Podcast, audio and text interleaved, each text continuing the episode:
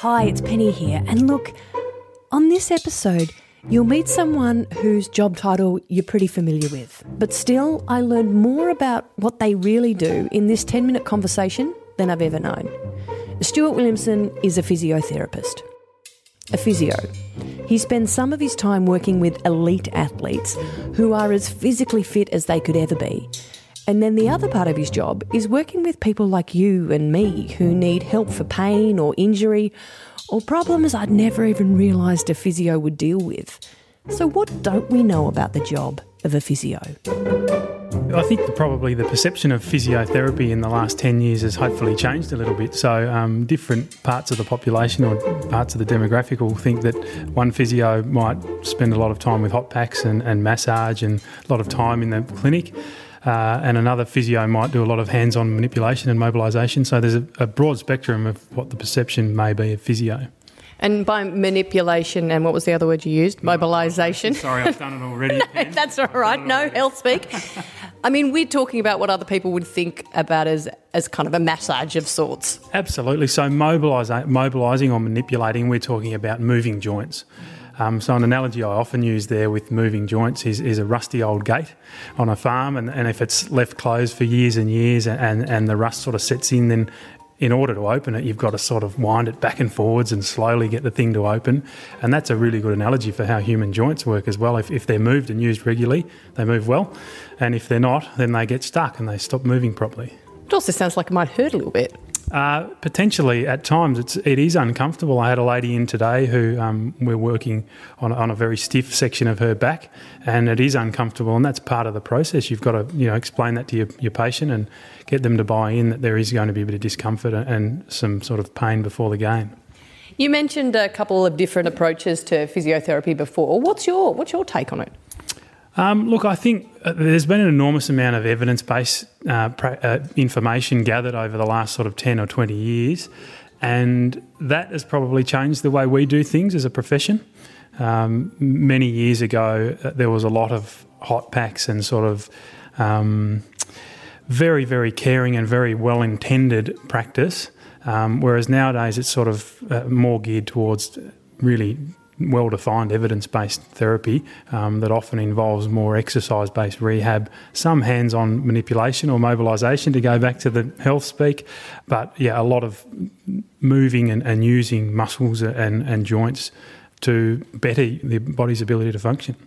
For a lot of people, they might watch sport on TV and they know that there's a team physio. And I, am noticing that the uniform that you've got on now, and you do do that kind of work, you work with Cricket Tasmania. But if we look at the many and varied reasons why someone might turn up to see a physio, how, how big is the range? Oh, look, it's massive. It, it, goes from things like problems with the inner ear down to foot problems uh, to women's health physio, which is a really whole uh, area in itself that deals with the pelvic floor uh, in both men and women. Um, so there's just a huge gamut of, of what we do do with the human body, yeah. How do you help people's ears? Yeah, it's really interesting. Um, there, there, are some little crystals in the inner ear that can sort of get out of whack with if you're in a, in a, bumpy plane ride or on a boat or something like that. And there are some. There's a series of movements that we can actually use to try and realign them and get them back to where they need to be. What are some of the other more unusual or unexpected things that people come to you with? One that may surprise the general population or a lot of the population is that we do a lot with headaches. Um, so a lot of people would perceive that a physio is more a sprained ankle or a sore knee or a sore back. Um, so we do, and myself in particular, we do a lot of treatment with um, cervicogenic or neck related headaches to get away from the health speak again. You're correcting yourself nicely, good. So, neck related headaches? Yeah, neck related headaches, and that is a, a, high proportion of headaches are actually related to stiffness or, or movement dysfunctions in the neck and the upper back. If you're able to cure people of, and I know cure is a, is a term that we don't like to use necessarily, but if you're able to help people with something like headaches, I mean, they must think you're a god. I'm not sure it goes that far, Pen. Um, I, I, did have, I had a great encounter of a chap with a headache. Oh, it'd be probably five or six years ago, and it was a big, gruff, burly sort of East Coast Tasmanian farmer and he'd been suffering these headaches for maybe six or seven years. Tried lots of different interventions, and eventually someone suggested he come and see me. and talking about that sort of sometimes it does hurt before it gets better. I, will never forget jumping up and down on his thoracic spine one day with significant pressure. Fortunately, the headaches were improving and resolving. But he said, Stuart, Stuart, stop. And he turned his face up from the table, having his head down in the hole, and he said, Mate, my head is never going to fit through this hole, so please would you stop trying to push it through? so we're talking about the beds that you lie down on and you, there's a hole for your face. That's right, yeah. How are the headaches though? Excellent. I haven't seen him for three or four years now, which is great. Have you got some other stories like that of different patients that you've seen where you know the stuff that you're able to do through your manipulation and mobilization have have cured them of what seems to be a pretty common common problem? the hands-on mobilising or manipulating the joints is, is a very is a component of it, and then using exercise therapy to sort of alter how a joint or how a muscle operates, how that mechanical part of the body operates, is is the big bit. So we use the hands-on to get rid of pain in that acute phase, and then use exercise based lifestyle changes, mechanical changes that we can implement uh, with the person to make a difference. So, probably my greatest example, and probably what keeps me turning up every day, uh, was a young lady turned up to me uh, four or five years ago now. She was um, mentally very introverted, um, suffered from a lot of anxiety disorders. Um, actually, found it very difficult to bring herself to come in to physio. She spent most of her time at home reading and her doctor had convinced her to come and see me to try and get her integrating back into some exercise and a healthy lifestyle. And we worked with her on all sorts of things um, related to foot pain and shin pain and gait and retraining how she walked and how she eventually ran three years later, she's lost 25 kilos. She's a wonderful, wonderful person. She wanders into the clinic and says hello to everybody. She uh, runs every day. She goes to the gym three times a week, and she's a different human being as a result of it. So, being able to affect someone like that, the, the, how they live and, and their quality of life is just outstanding. But again, not something that I'd necessarily think about going to see a physio for. No, it is. It's surprising, isn't it? I think a lot of it is. Um, using movement and using a person's body to affect their life and improve their life. I'm just thinking about, you know, the, the manipulation and the mobilisation is the start bit. You must then rely a lot on your patient doing what you tell them. I mean, does that get does that get a bit tricky? Do you get a bit of resistance? Are you always reminding people? Absolutely, and the worst cohort of people for not doing what you say are the professional athletes. So that makes life difficult when you work in professional sport. But I ask that question frequently, as bluntly as you've just asked me. Are you going to do this? If I give you four exercises and ask you to change the way you set up your, your workplace, are you going to make the changes or not?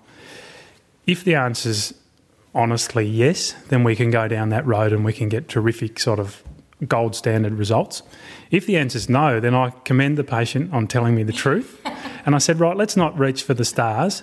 Let's reach for a 60% improvement by making a couple of little changes or just doing one thing or making one intervention rather than uh, multiple. Yeah. What should people be prepared for when they come in to see a physio, whether it's you and the way that you work or it's a physio they might see in a hospital setting? I mean, what kind of information do you want from them? Yeah, look, I think um, that's a really good question. And I think 90% of what I try to get out of, of the first um, meeting with a person or the first consult is to get to know them. Because if you don't know them, if you don't know how they live, if you don't know what their hobbies are and what they do, you're really going to battle to treat them because you have to treat everyone very differently.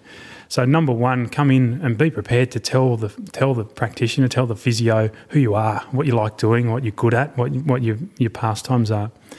Number two, have a really clear idea of how you think the problem came on and when it came on, because the, the backstory to the problem or the mechanism of injury, as we would term it, um, is often a really, really important part of the diagnosis and then how we're going to change things. Okay, well, that seems like some pretty simple instruction. The next one is how do I come and see someone like you? How do people usually get sent your way? Yeah, so physios are really fortunate in the in the health landscape. We are a, a primary practitioner or you know, we people can self-refer to us. By the same token, we are often referred patients from specialists, orthopaedic surgeons, cardiac surgeons, GPs, this, oh, the whole spectrum of the health industry. We, we will get referrals from, um, looking for us to deal with physical conditions. Being a, a first contact sort of practitioner, is really interesting and really exciting because people come in and you're the first person they've seen. So there's a huge responsibility and a huge amount of um, trust that they put in you as the first person they're, they're making aware of their problem.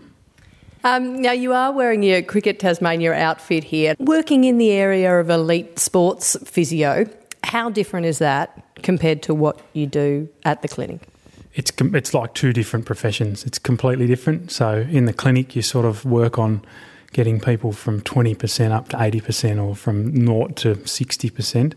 At cricket, you spend 99% of your time getting people from 95% to 99 there are times with significant and serious injuries over there that you work at the bottom end of that scale, but the vast majority of your time spent sort of fine tuning and tweaking, which is which is great and fun, but it also makes it really refreshing to go back into the clinic and help someone who can't walk be able to walk again, as opposed to help someone be able to bowl one kilometre an hour faster or you know something like that.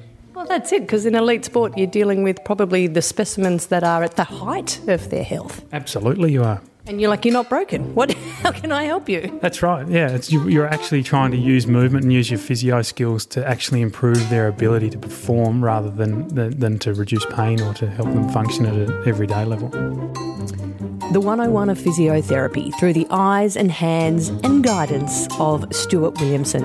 I'll leave some details about Stuart in the show notes and also some handy links to help you find out more about physios what they do, and how you or someone you know can find their way to one. This project was funded by the Healthy Tasmania Community Innovation Grants through the Tasmanian Government.